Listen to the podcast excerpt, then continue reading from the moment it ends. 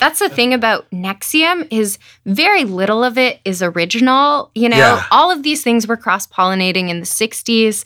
They've been repackaged thousands of times already, but this particular repackaging around Keith Raniere as this genius philosopher who's changing the world, like it was just cranked up to 11 version of the same thing that was sort of happening, you know, all through the decades. This is Vancolour. We're reppin' West Coast.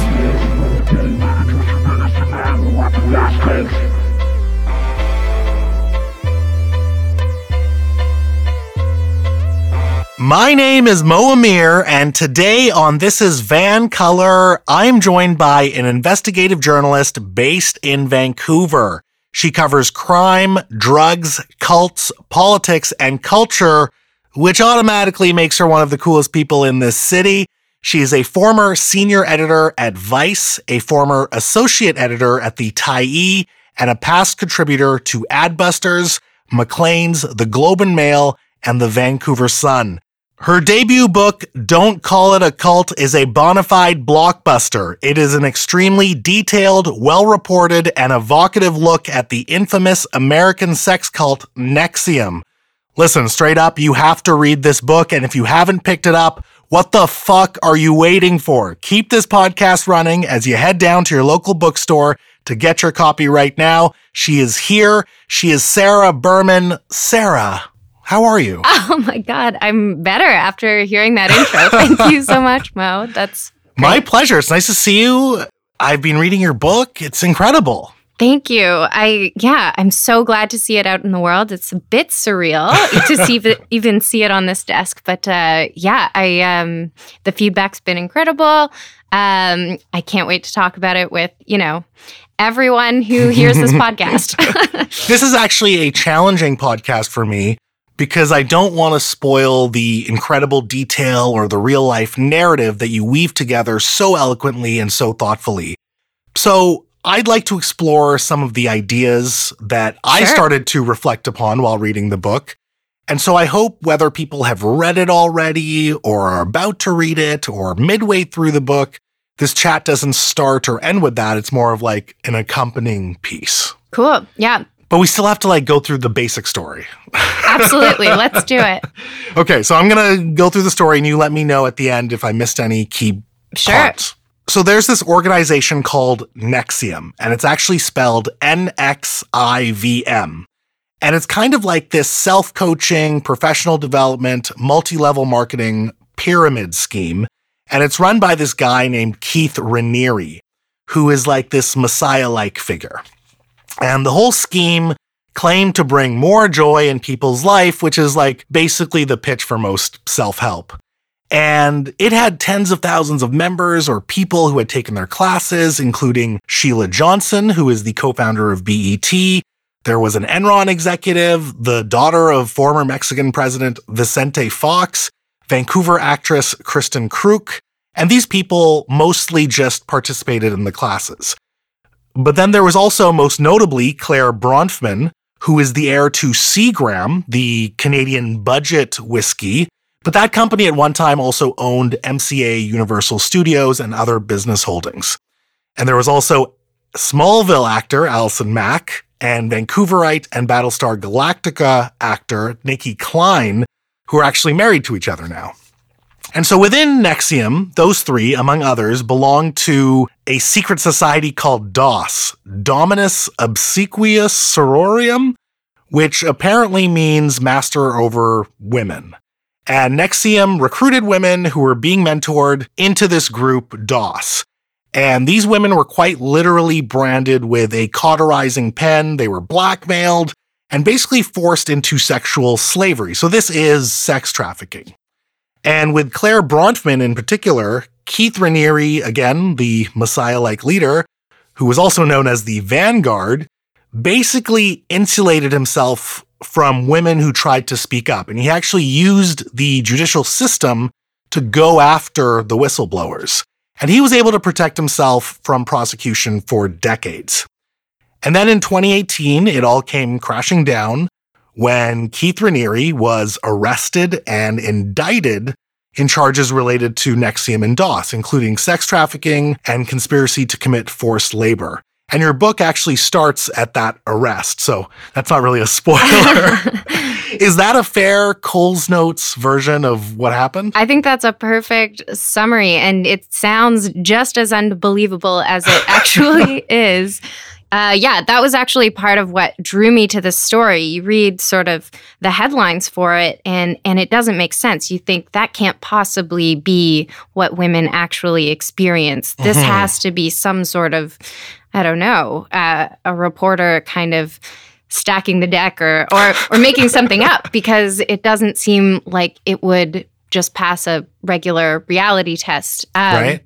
But then when you start hearing from the women and you think, oh gosh, this is actually even more intense uh, than than what's reported. You can't really fit in um, just the the day to day cruelties um, and just the insidiousness um, of of going from this hopey changey kind of helping you, yeah, achieve your goals to suddenly being in this very controlled uh, environment where you can't choose who you talk to, you can't choose who you eat, or you can't choose what you eat, or Mhm. or when you sleep, even. Um, so yeah, I I- I think you did a great job. Well, it is bananas. And again, I don't think that synopsis ruins the book because the detail of how you get there and how these pieces all fit together is really what makes the story so incredible. I mean, there have been documentaries. There's an HBO docuseries. There's a Lifetime film. There's an E True Hollywood story. CBC's first season of the Uncover podcast was based on this. And now your book, which I would say is probably the definitive media for this story, like it brings everything together. Because I had seen some of the docuseries, I had listened to the podcast, and I feel like your book has so much more detail and has all the detail of this story. So I'm curious, like, what is it about this story that is so compelling? Is it more of a freak show, or does it say something about us, or is it like Nexium and it's all about this compelling yet ultimately horrific figure, Keith Raniere?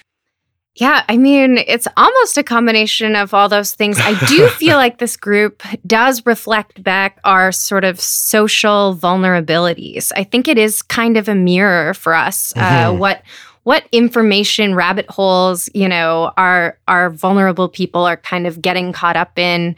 I think everything that this story exposed um, is relevant to a more day to day life, even though it does sound really it's so bananas.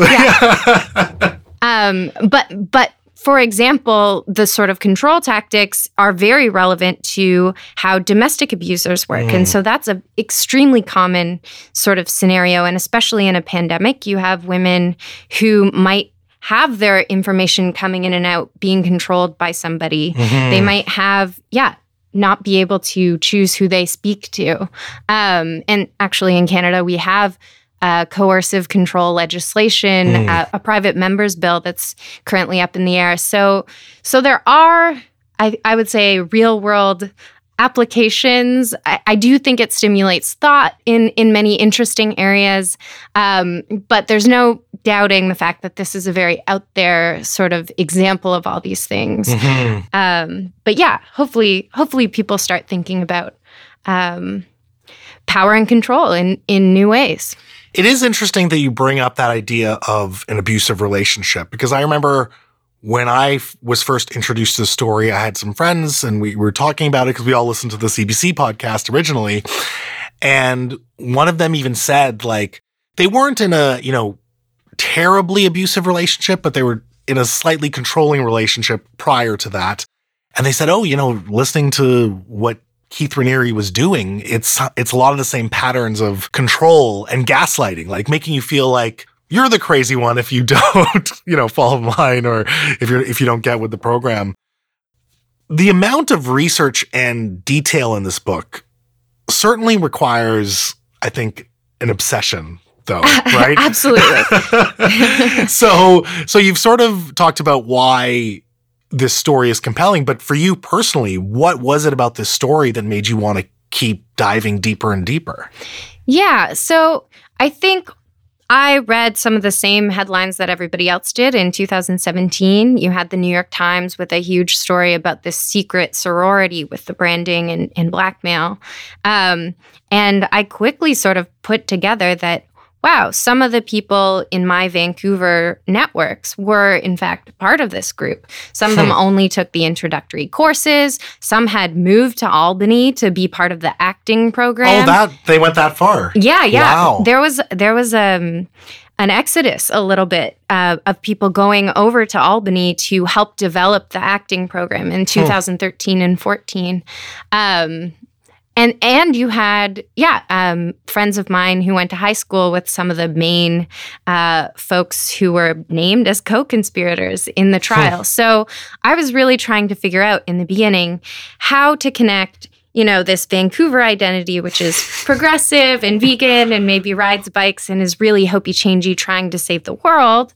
And this really dark, you know, unbelievable sort of secret sorority thing uh, where people did think they were being empowered, but there were, were these clear, you know, just, I mean, yeah, a, a jury of his peers found it to be sex trafficking. So just putting that together, seemingly incompatible facts, I, I really needed to solve that in my head. I just felt like it was unsolvable for so long. Sure. Um, so yeah, I think that did fuel a bit of an obsession that got me, um, yeah, talking to about as many people as I could, even the ones who were just on the periphery and just thought it was, you know, a kooky a kooky goals program, right? you know, where people had lots of smiles and you know, sometimes they even did internally joke about being a cult, but it was a good cult, you know, where they drank green juice and, and they, you know, were very generous to each other Right. and they helped each other achieve their goals. So, So that's interesting because I didn't realize that it did have this personal connection to you, at least on the periphery. You like you weren't personally pitched to, No, to I go to was these classes. or never anything, right? pitched. Yeah. It, it felt at enough at a distance that I could take my reporter's notebook and just sort of storm in. But you had, yeah, like roommates of my friends or, you know, friends of mine went to high school with some of the players. So when I started looking just on social media, doing preliminary research, I was seeing, you know, Facebook was showing me all Yeah. the all the sort of connections. And and and some of these are sort of movers and shakers in Vancouver. So I I thought that was super fascinating. Um, So let's get into that element though, because, and you've already touched on this, there is this obvious Vancouver connection. Kristin Kreuk, I mean, Yeah. she only took the courses, and then more infamously, Nicki Clyne, plus Sarah Edmondson, who helped blow the whistle on this whole story. And apparently, hundreds of members left Nexium after she went public with it. Is there something about Nexium, this huge cult that was based in New York, that is so Vancouver? I mean, I think that Vancouver is full of idealists. I think we all dream of a better world. I mean, that's a generalization, but you certainly find a lot of them here. They're they're working in, you know, uh, social justice or or environmental sort of sectors, um, and that's who this group really did appeal to. Their their whole sort of marketing was around helping change the world, helping Mhm. evolve society so that we could all be more ethical people. um, and I know, yeah, it sounds funny given the context, but uh, when you were just pitched on it and the only information you had was, you know, someone like Sarah Edmondson gently explaining to you how you could achieve your goals, it didn't sound out there. It didn't sound ironic. It sounded like, okay, maybe that's something I would try. Maybe Mhm. maybe it did sort of sound a little extreme at times. You know, like people were doing these very persistent, um, self punishing sort of uh, programs on themselves. But um, and this was just the Nexium part. Like we, we're not even talking about this the darker was. side, the DOS. So even as far as yeah, 2012, you did start to have these elements of penance Hmm. um, introduced to the regular. I mean, these were upper level classes, Mhm. so I feel like yeah, there was levels of exposure. People who just took the first introductory course, they weren't seeing anything other than you know yeah, trying to get rid of your limiting beliefs was the main focus, right? So people would all be asked, you know, to raise their hand, and whoever raises their hand the highest, you know, um, wins the challenge. And Mhm. and and then at the end of it, uh, they'd ask you, why didn't you stand on your chair? Right? Like this is a limiting belief that's keeping you sitting in your chair, Hmm. reaching your hand up. You can go higher. So it it was very motivational speaker, like very in the in the realm of Tony Robbins, Right. you know. Um, and that's what made Nexium hide in plain sight was how normal and, you know, precedented it was. You know, it it it did compare to many other leadership trainings, at Mhm. least on the ground level. And then you had all this sort of selection and conditioning happening where over a period of years, uh, women are suddenly cutting off their families and and finding themselves in in a lot more precarious of a position where they're they're sort of being kept in line with coaching. And so yeah over a period of maybe a decade someone would find themselves so embedded that they would potentially be pledging um, their entire life's savings everything they own and all their important relationships to devote their lives to this one guy. Yeah. When we talk about this connection to Vancouver, what I find fascinating is that you highlighted this idea of Vancouver being idealistic. Because I think Vancouver has this split personality, this dichotomy of like idealism, but also extreme cynicism. right yeah i definitely see both sides of that coin for yeah. sure And the the idealistic side is, you know, there are a lot of organizations in different areas that, you know, pitch to make the city better, make the world better. And then when you start digging into it, it's like, oh, this is just a front for real estate development or, you know, big business in some other way. And then that's where you get the the cynicism on the other side. And yeah, that's interesting because I, I I was a big self help guy at one point. I was just reading a lot. I never got involved in any organizations, but I could see a lot of people who maybe coming out of school, especially coming out of school at a certain time. I came out of school in 2007, not the greatest time to be in the job market. right and uh, you know, looking for direction. And you and you feel like I feel like there's a lot of that in Vancouver as well. And that either creates this idealism or it creates this cynicism. Yeah, I feel like idealism is an important ingredient because you can it's corruptible in some in Mm. some strange way. Um, actually, this concept of noble cause corruption is is sort of new to me. I don't actually include it in the book, but I think it describes Nexium well. The thing is, we're not going to ever do sort of things. Um, we're not going to harm others for a reason that's that doesn't make sense to us. Mm. So so to enforce these sort of hierarchical um I guess control programs for lack of a better word, you need to have people on side with an idealistic goal. Like they, th- it needs to be for the right reasons, you know, in their minds. So that's why you're attracting idealistic people because they're attracted to the change the world message and they're willing to sort of make sacrifices whether they're, they're personal sacrifices or you know in the way they treat others to essentially further the goal Mhm. um, so yeah, it's an interesting thing where um well, it gets you to a point where up is down, basically. When Yeah. there's so many up is down moments in this book, um, and in my research as well. The bottom kept falling out of the story because, you know, some other revelation would come either during trial or Mhm. or from some of the women that I spoke to. When we look at Nexium, there's clearly evidence that it was a multi level marketing pyramid scheme. And, and certainly in terms of recruitment as well, right? Like how they had to recruit Absolutely. new members. But also then this idea of a patriarchal figure at the top. And a lot of their practices and teachings and courses were about destroying identity and then rebuilding it collateralizing money that is then forfeited if certain goals aren't met. And that's before, again, you get into that really dark, evil shit with, with DOS. But even the stuff with Nexium, you kind of raise an eyebrow at, don't you? Like, I'm just Oh, yeah. wondering, like, how do we distinguish a multi-level marketing scheme from a cult? Because there was culty things in Nexium already, or are they the same thing?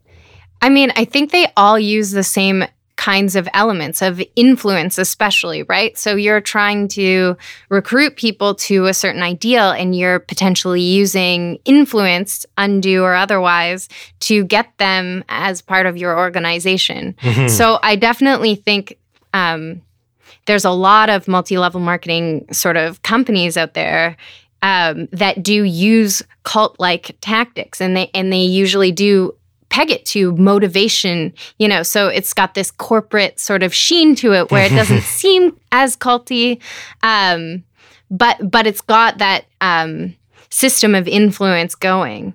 Um, and and yeah, so I, I- I do think the lines are gray. Certainly, um, even just defining sort of what a cult is and what a pyramid scheme is, the FTC doesn't you know have clear definitions of what what's an okay sort of chain based marketing and what's um, what what should be banned and illegal. So. Mhm.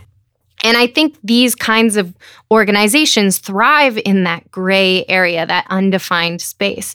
You can have one expert say, oh, yes, this checks all the boxes. And then you can, you know, hire another consultant or religious studies prof to come and say, you know, the exact opposite. So where where there's debate, there's, you know, organizations of various sort of harm hiding in plain sight. harm hiding in plain sight. Okay, I think that's a good way of maybe looking at it.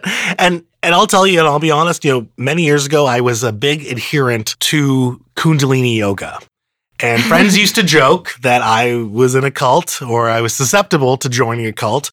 And Teresa Campbell, my instructor, who has actually been on this podcast twice, very wise spiritual woman, she offered, you know, teachings about grief and she offered ceremonies around rites of passage. And I used to joke back and I used to say, yeah, if Teresa started a cult, I would for sure join. but in reality, beyond the cost of the Kundalini classes, I wasn't really obliged to do anything else, right? I wasn't even obliged to bring people. I did convert a few people, but not not by force. No one asked me to do that. And there was no MLM scheme, right? right. And so, and I know you just said like there, it's a gray area, but is there a cult checklist? And you talk about this idea of harm hiding in plain sight, but like, are there things you should ask yourself if someone tells you, hey, that group you're a part of is probably a cult? Right. Well, and first of all, I've also done years of Kundalini yoga on oh, and really? off. So okay. I, I and I understand it's got kooky elements, and so anytime there's um, you get it. You get yeah, it. exactly. Chanting, you know, Yeah. some people can get uncomfortable pretty quickly. Um, but I think, yeah, there's definitely things we can look at. Uh, certainly, different experts have sort of different checklists, uh, but there needs to be sort of transparency. Do you know what you're joining? And a Mm. lot of, you know, cults and more harmful organizations hide, you know, they have some kind of front organization. People think it's for social justice, and, and then there's some other purpose, usually some one guy's self-interest Yeah. uh, is the actual purpose behind it um, you definitely have information being controlled, right? That's a really red flag when they say, you know, don't read the news. You know, you can't Mm. read these, you know, don't um, talk to your family about it. They wouldn't understand. If you're not getting outside information and feedback about what's going on, that's definitely a huge red flag. Um, if if there is sort of emotional control, if you can be dressed down just for feeling or questioning, that's that's a pretty big red flag. So Hmm. so if your emotions are being and behaviors are being controlled, um, yeah, and then if if it's centered on one guy, that's also a pretty good red flag. So, yeah, whose personal interests are involved? Who's gaining? And if there is, you know, a Kundalini teacher who has people at their feet all the time, Mm. massaging them and and doing favors for them, that is starting to look kind of personality based and and I would ask questions about it. And then if you get a shunning answer, right? That's another element where if you're shunning ex members and critics, um, that's starting to look way more like a harmful undue influence type of situation. Right. And so most of those elements are distinguishable and you can kind of make them out. But the first one that you mentioned about a front group that's hiding something else, like you can't really tell because it's hidden, right? Right. it, it, reveals itself over time. I know. Yeah. And that and that's why you do get some smart, sensible people into you know groups like this you know the yoga community is not exempt Mhm. right you have those Bikram. documentaries of bikram and yeah i mean any but that again is a time where you have an extravagant leader who made extravagant claims about his history and life. And you had this um, sort of just all kinds of praise being heaped on this one person. And you kind of Mhm. you can kind of see that happening. Um, and if if they're just taking large amounts of money that seems to be also you know like if people are um, yeah just turning over all of their possessions uh, uh, to a group that's also sort of a red flag like who's collecting who's benefiting from from what's going on One thing I find fascinating is the use of the term red pill or red pilling as a verb. And it's from the Matrix, and it's the whole idea of like, do you choose the false, comfortable reality or do you choose the truth? And Nexium also used this terminology as well. But what I find fascinating is that it's really become quite popular with the alt right, white nationalist, pickup artist culture, like toxic white, toxic male stuff. And so there's this weird intersection of fringe white guys weaponizing this concept of red pilling. And it's like, it's a fucking movie, guys. Like, I. I get it. Like, it's the, you know, modern Plato's Cave or whatever, but it's a Hollywood movie. Why is this idea of red pilling from this one blockbuster movie so attached to these really toxic ideologies and communities? Super fascinating question. Yeah, I mean, basically, it's a way to introduce a concept that everything you've read and seen is wrong. Mhm. And there's some secret truth that only we can tell you. So, again, it's establishing this us and them and like cut off the outside world because it doesn't know, you know, it's a facade. Um, mentality. Um, and that's how you can get somebody to put belief above all fact or reason, Mhm. right? So they're not going to be judging, you know, what they see and encounter with reason and skepticism. They're going to say everything is a dream world. It, it doesn't um, cohere, you know. And so, yeah, I think this sort of mentality does kind of get people to abandon their senses Mm-hmm. um, and and what makes it so alluring though is we are sort of in a low um, quality information environment, right? So you almost want to reject reality at this point, right? like it, it, you can be thirsty for some alternative meaning that that that's simple and all encompassing. All you need to do is whatever. If it's Jordan Peterson, it's make your bed. I'm not sure. I haven't read the the um Something about lobsters. I yeah, there's something about lobsters in there somewhere.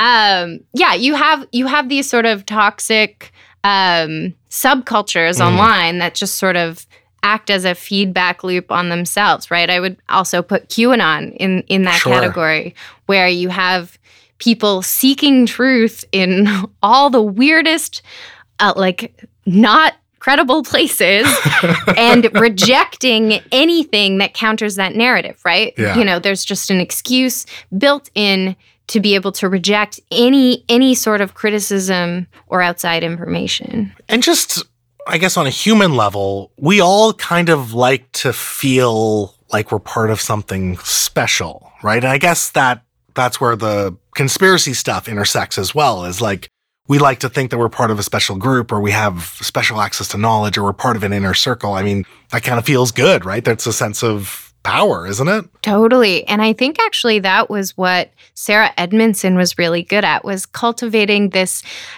tight-knit community of VIPs, Mhm. right? Like there were some famous people involved, you know, and they had long IMDb pages. And maybe if you join this group, you too could have a long IMDb page. Mm, Um, it was like being invited to an Oscar party, one of the women told me, right? yeah. And so when you have that exclusivity and it's associated with success, um, yeah, I think there is an allure there.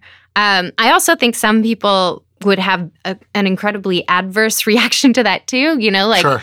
some people are allergic to schmoozing, and I get that. um, but yeah, it, it did create this sort of insidery, uh, secret knowledge Mhm. um, kind of dynamic.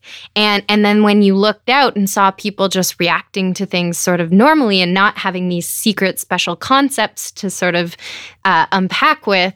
They, they they did think that they had these special secret tools, the secret to success and happiness. Right. I'm also being reminded right now, and I don't know if it was Jordan Belfort, the Wolf of Wall Street in particular, but there was similar, if it was either him or something very similar in terms of a Wall Street type scheme where they were pushing junk stocks and it was all a scam.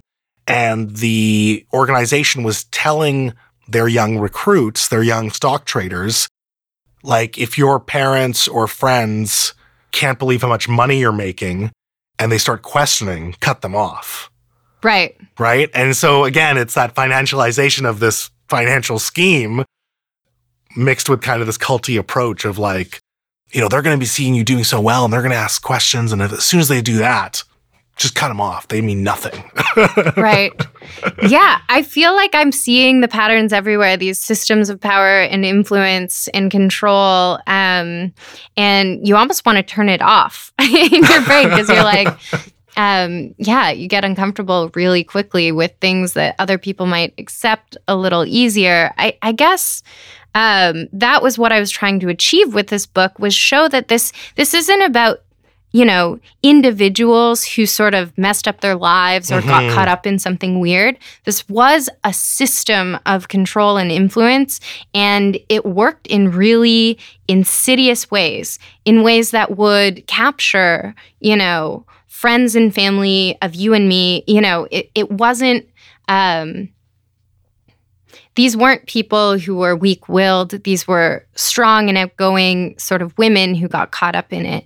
And and when we start to see these sort of systems, um, yeah, we we know more how to disentangle ourselves from from them and and to question them and to Mhm. hopefully implement, you know, transparency and accountability in them. And going back to that idea of red pilling, which Right. I also find very fascinating in terms of the groups that that use it.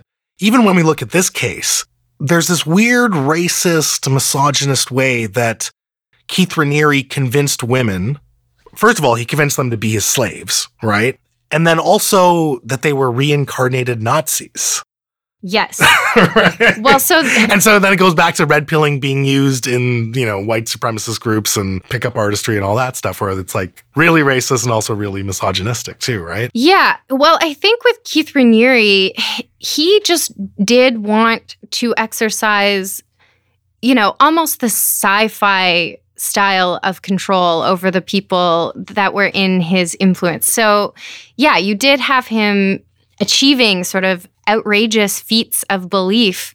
Uh, the Nazi thing was in sort of the early 2000s. He had, yeah, convinced some of his close um, confidants and girlfriends uh, that they were Nazis in their past lives, even even though some of them were Jewish. Right. Um, you know, so obviously a huge feat of sort of mind control. I don't like using that um, terminology because it does sound sci-fi, but um, I do think he was sort of experimenting how far he could go. And in fact, some of the you know naked images, one of which was an underage girl. This was led to a child porn charge uh, at trial. I don't think that's a spoiler either.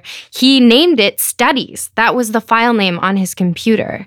So, What? Yeah, I'm sorry, I'm giving this away for you. I, I'm a, I'm a third of the way in. I'm not there yet. Yeah. you're going to come to this and you're going to realize that, yeah, he was trying to um, extend his power and control to the absolute maximum Um, and he was doing that through, yeah, these sort of blackmail tactics. So even Hmm. though DOS wasn't created until 2015, he was implementing these kinds of uh, elements, you know, 20 years ago. So yeah, I'm not sure where I was going with that, but yeah, just really dark stuff. Um, definitely has parallels to other organizations that sort of peddle in these alternate information. Mhm. Um, Raniere himself was a bit of a split personality in terms of his persona, right? Because on one hand, he was presenting this like ultra rational, progressive, evidence based stuff. And then on the other hand, you had this sci fi spiritual stuff that was incongruent with the rational stuff that he was pushing with NXIVM, right? Totally. He had so many covers. He also claimed he lived a church mouse existence and, you know, had no money or possessions of his own. He was a renunciate. So he Right. didn't have any sexual contact, allegedly, you know. Even so, though he had all these girlfriends. Exactly. This harem, right? yeah, it, he had 12 to 20 at a time Wow. uh, for pretty much the whole time that NXIVM existed. And yeah, I think that's the thing with this group is up was down all the time. That sort of informs the title as well. Uh, don't call it a cult. You know, there there were such strong arguments and deflections for why this group was definitely not a cult, and and people internalized it. And even years after they'd left, Sarah Edmondson was still afraid to call NXIVM a cult. She Mhm. thought she could be chased down in the courts. Um, so yeah, it, I think there was just so much misdirection and redefinition, and that that comes in part from the sort of thought reform built into the courses themselves.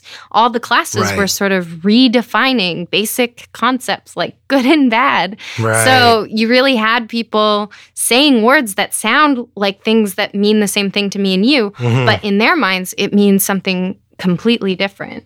What is it about Keith Raniere himself that made him so seductive? Because as your book outlines, he was like this very early on, Yeah. and he developed it. It just got stronger and stronger in terms of his prowess. There's a story about Gina Hutchinson, which is one of the really sad examples of a young woman who was caught in this web, but also her family was caught in his web. So, what is it about him or was about him that, I don't know, made him so attractive? Because you look at his photo, Yeah. There's not much there. He looks like Jared Leto's dad or something. I don't know.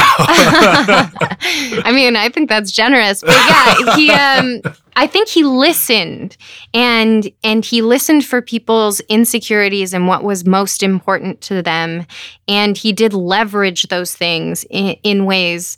Um, that that just encouraged more and more participation. Um, I think in the later years, he just had this army of women doing the work for him to sort of talk him up and make sure that he had this mythology around him Mhm. and and make sure that before they ever met that they had the right ideas about him you know going in so it was almost an engineered charisma at this point Right. And that was the thing. He wasn't necessarily saying all this stuff about him. He was having these women tell other women about how smart he is and spiritual he is, depending on the situation, right? Yeah, he was almost an elusive figure at the NXIVM sort of events. You know, like Hmm. he would come out for talks at V Week, which was his birthday celebration every August. Uh, but then he would sort of fade back into the background, and you really had to be special to get one on one time with him. Hmm. Um, and so that was really talked up. Again, it's just almost marketing and sales tactics to sort of talk him up and, and make sure that people continued to have those beliefs. So they were coached on on their ideas about Keith Raniere. And if they had suspicions, that was on them. That was their insecurity. That was their issue that they needed to work on. Mhm. So yeah, you just had just an inner circle doing so much of the work to make sure all of his objectives were achieved. Uh, he didn't even have to do much. He just sort of sat around. Um, yeah, d- couldn't even string a sentence together sometimes. I just, Really? yeah, was in awe. Oh, yeah. I've watched so much of his forums, his lectures, his, his sort of private uh, lessons. And I don't think this guy is a genius philosopher, that's for sure. um, yeah, he sort of has a robotic way of speaking. Hmm. And I think he intentionally sort of speaks in a confusing way, um, which I kind of get into in the book. But um, yeah, maybe I'll leave that there. I understand that a lot of these people, all of these women were being groomed to see him in this light, in this Messiah like light, but he had to start from somewhere. So when you're going through all this footage of him, is there something that you're seeing in him that, that you go, oh, this guy could have been a great politician, or oh, I see why he was a great salesman? You know, was there something special or seductive in, in how he carried himself? I mean, I think probably he could have been a great car salesman. you know, that that is more what comes to mind, more so than politician, um, because he just wasn't. Um, he yeah he, he definitely didn't speak in in facts which which surprised me because yeah he had this sort of scientific uh, biography that was pushed um, and in fact his followers were like you got to really tone down on the weird uh, spiritual stuff right you know you're Hmm. supposed to be a scientist here um, so yeah i think he just did dial into uh, what was important to a specific person. And that's why this story does sound so all over the place, is because the levers and hooks that he got into people were so different and personalized, right? Like you had some women who were into uh, past life theories, and, and then you had some women who were just very scientific in their thinking and really thought that he was changing the world through science. So it, it's incoherent as a whole, um, but my job, yeah, was to try and make that coherent. At least with 300 pages, you can, you know, Yeah. do a little bit more of that shading in the gray area. So it does sound like at his core, he was really good at being a chameleon in terms of reflecting what the other person perhaps needs. yeah, I think again, he just listened very, very carefully, Hmm. and he was asking them literally, like, what would be the worst thing in the world to ever happen to you? You know.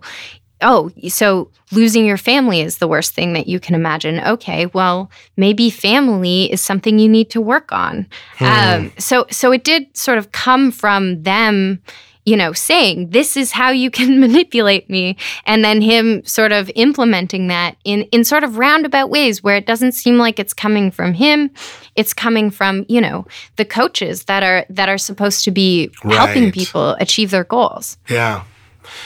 When we look at cult leaders, Jim Jones, David Koresh, Charles Manson, and they're not all white, but they are all male largely. There's also Osho Rajneesh, Shoko Asahara, arguably you could say leaders of terrorist groups. We talked about Bikram as well. Is there a common thread amongst these cult leaders? Huh.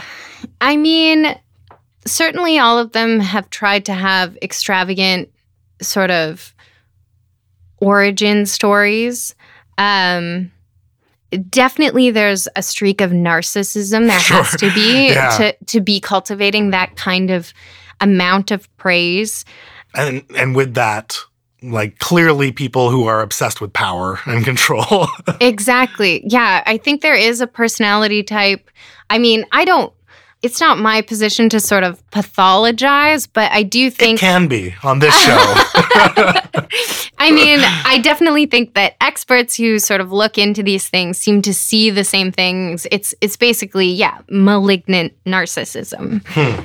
Was there something unique about keith when we compare him to the common the common cult leader Well, I think he did put a corporate sheen on it, right? So he Mhm. tried to minimize the weirdiness on the outside. So Mm. that if you look at it as an onion with many layers, the outside layer looked very normal. Mm. right? You know, it was a business advocacy group, basically, right? And you did have the CEOs sort of endorsing it with testimonials.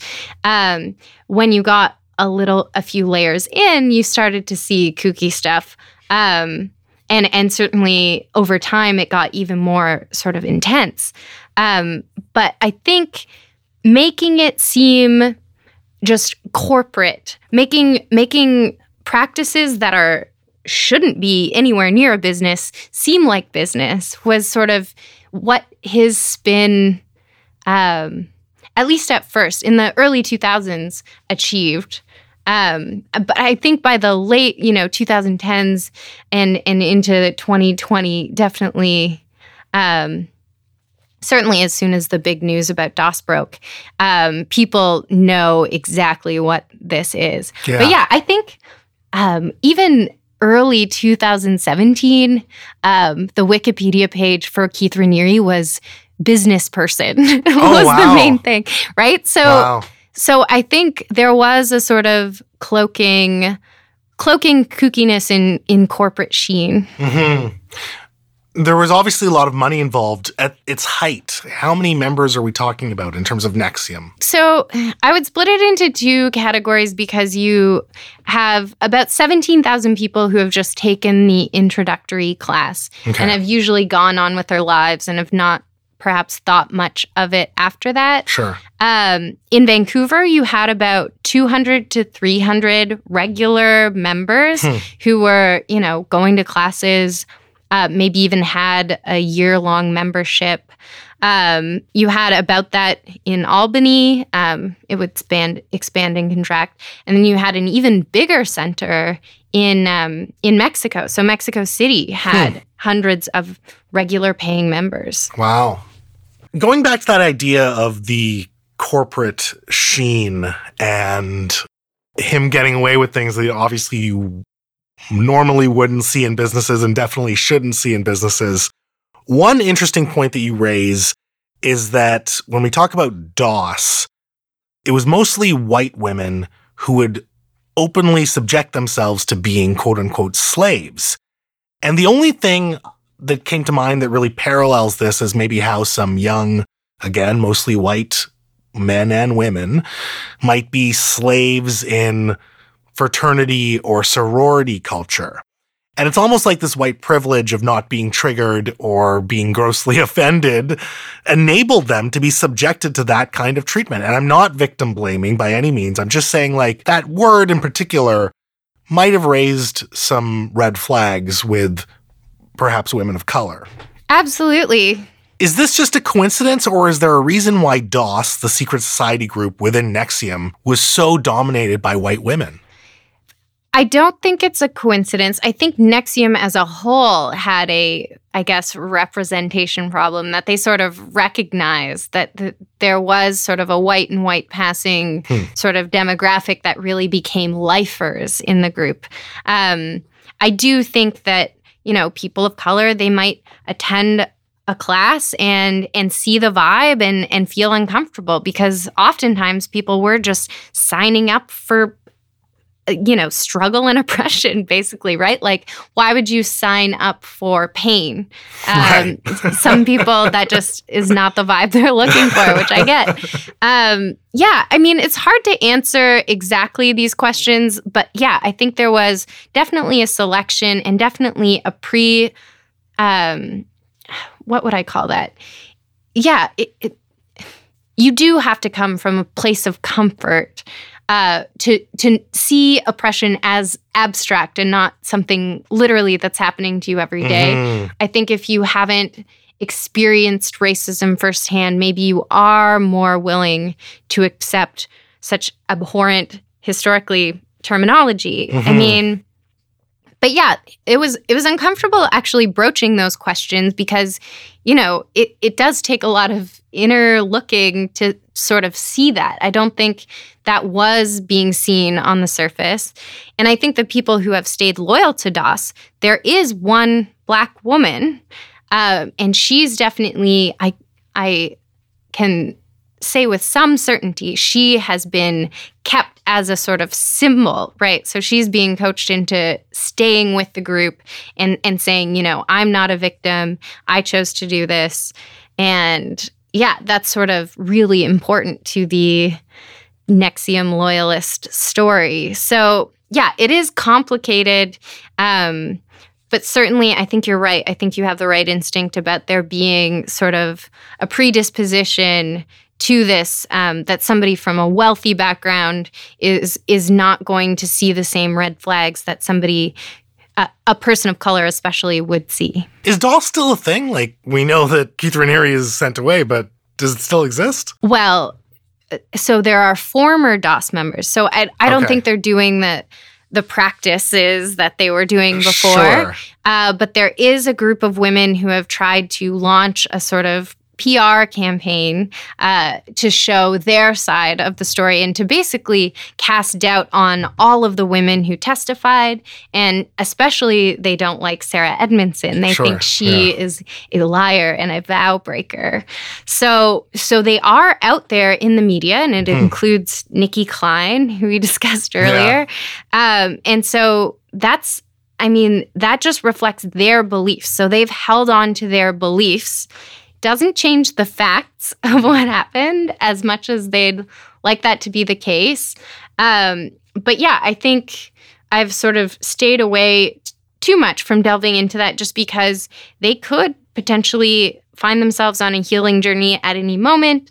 I think some of them Right. have sort of disappeared from the videos recently, um, which suggests maybe that they are questioning. Um, so, and yeah, there's also a credibility issue there. Like they were willing to lie um, to the New York Times and others. Um, so you really don't want to hold up, you know, somebody who's being so loyal as to be ready to lie Mhm. um, in your reporting.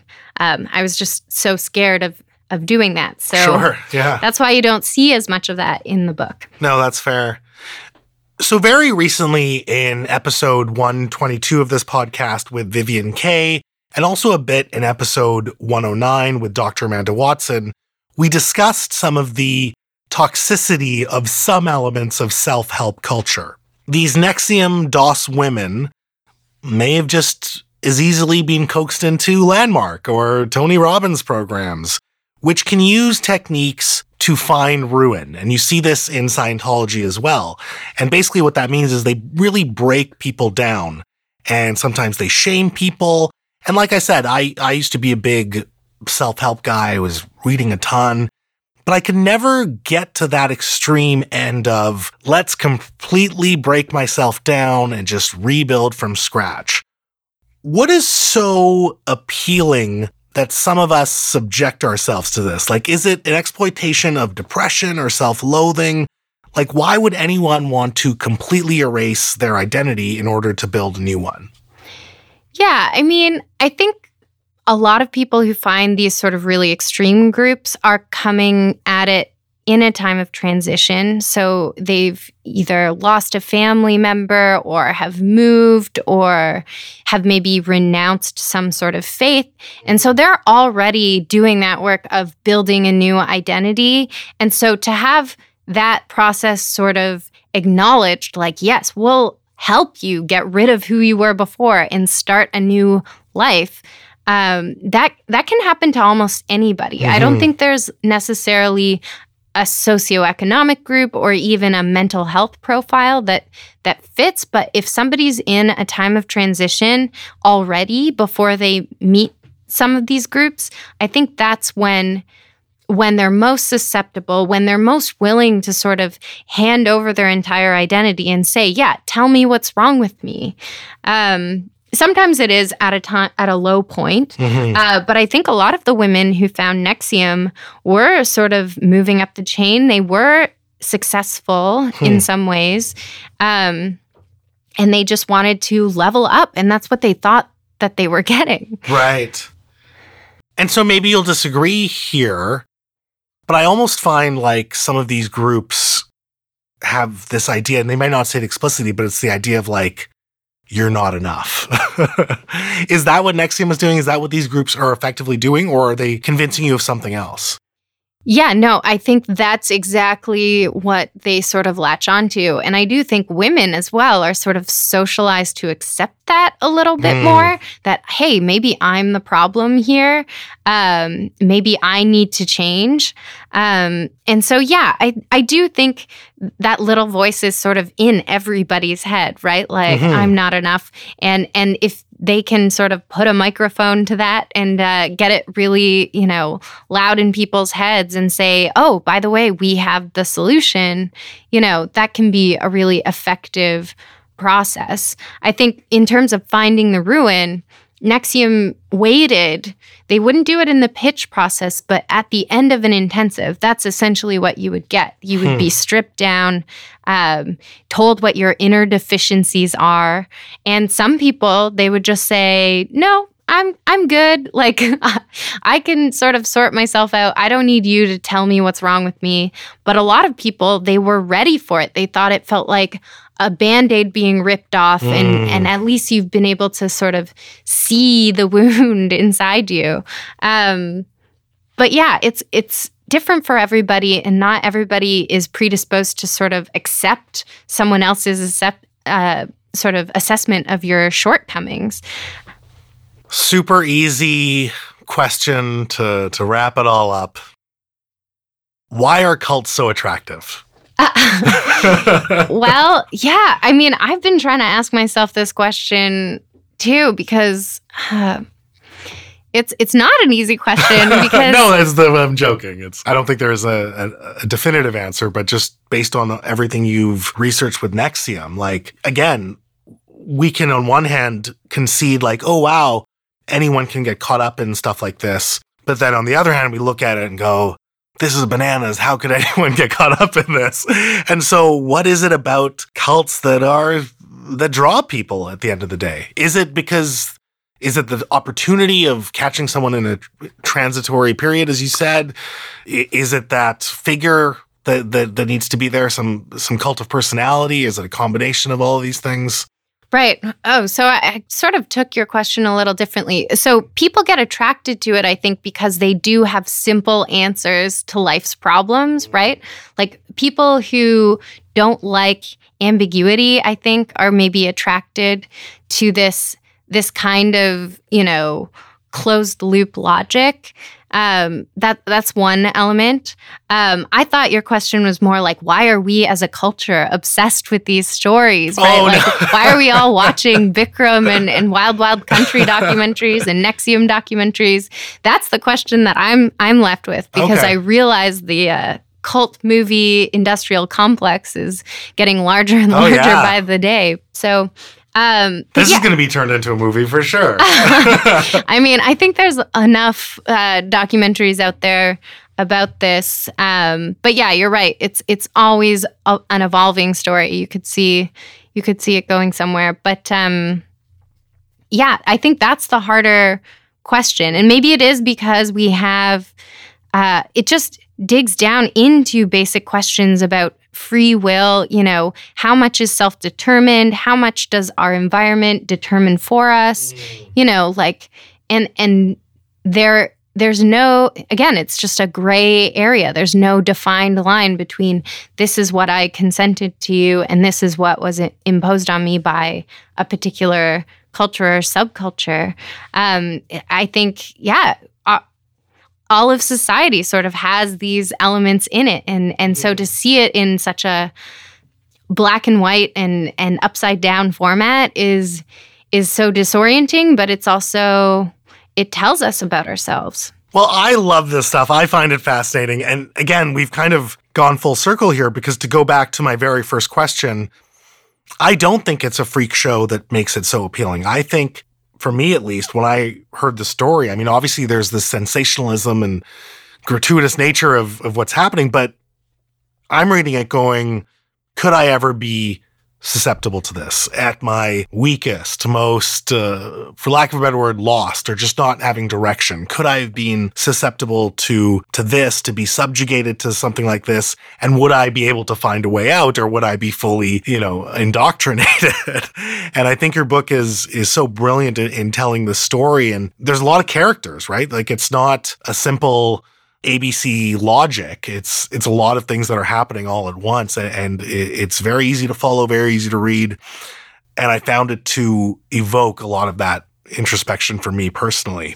oh i'm so glad Aside from picking up the book, which hopefully the listener was doing as they were listening to this podcast, what is your call to action? my call to action well um definitely look for uh, transparency and accountability in any of the organizations, you know, or even, yeah, in the family structure, some of these elements can come to exist.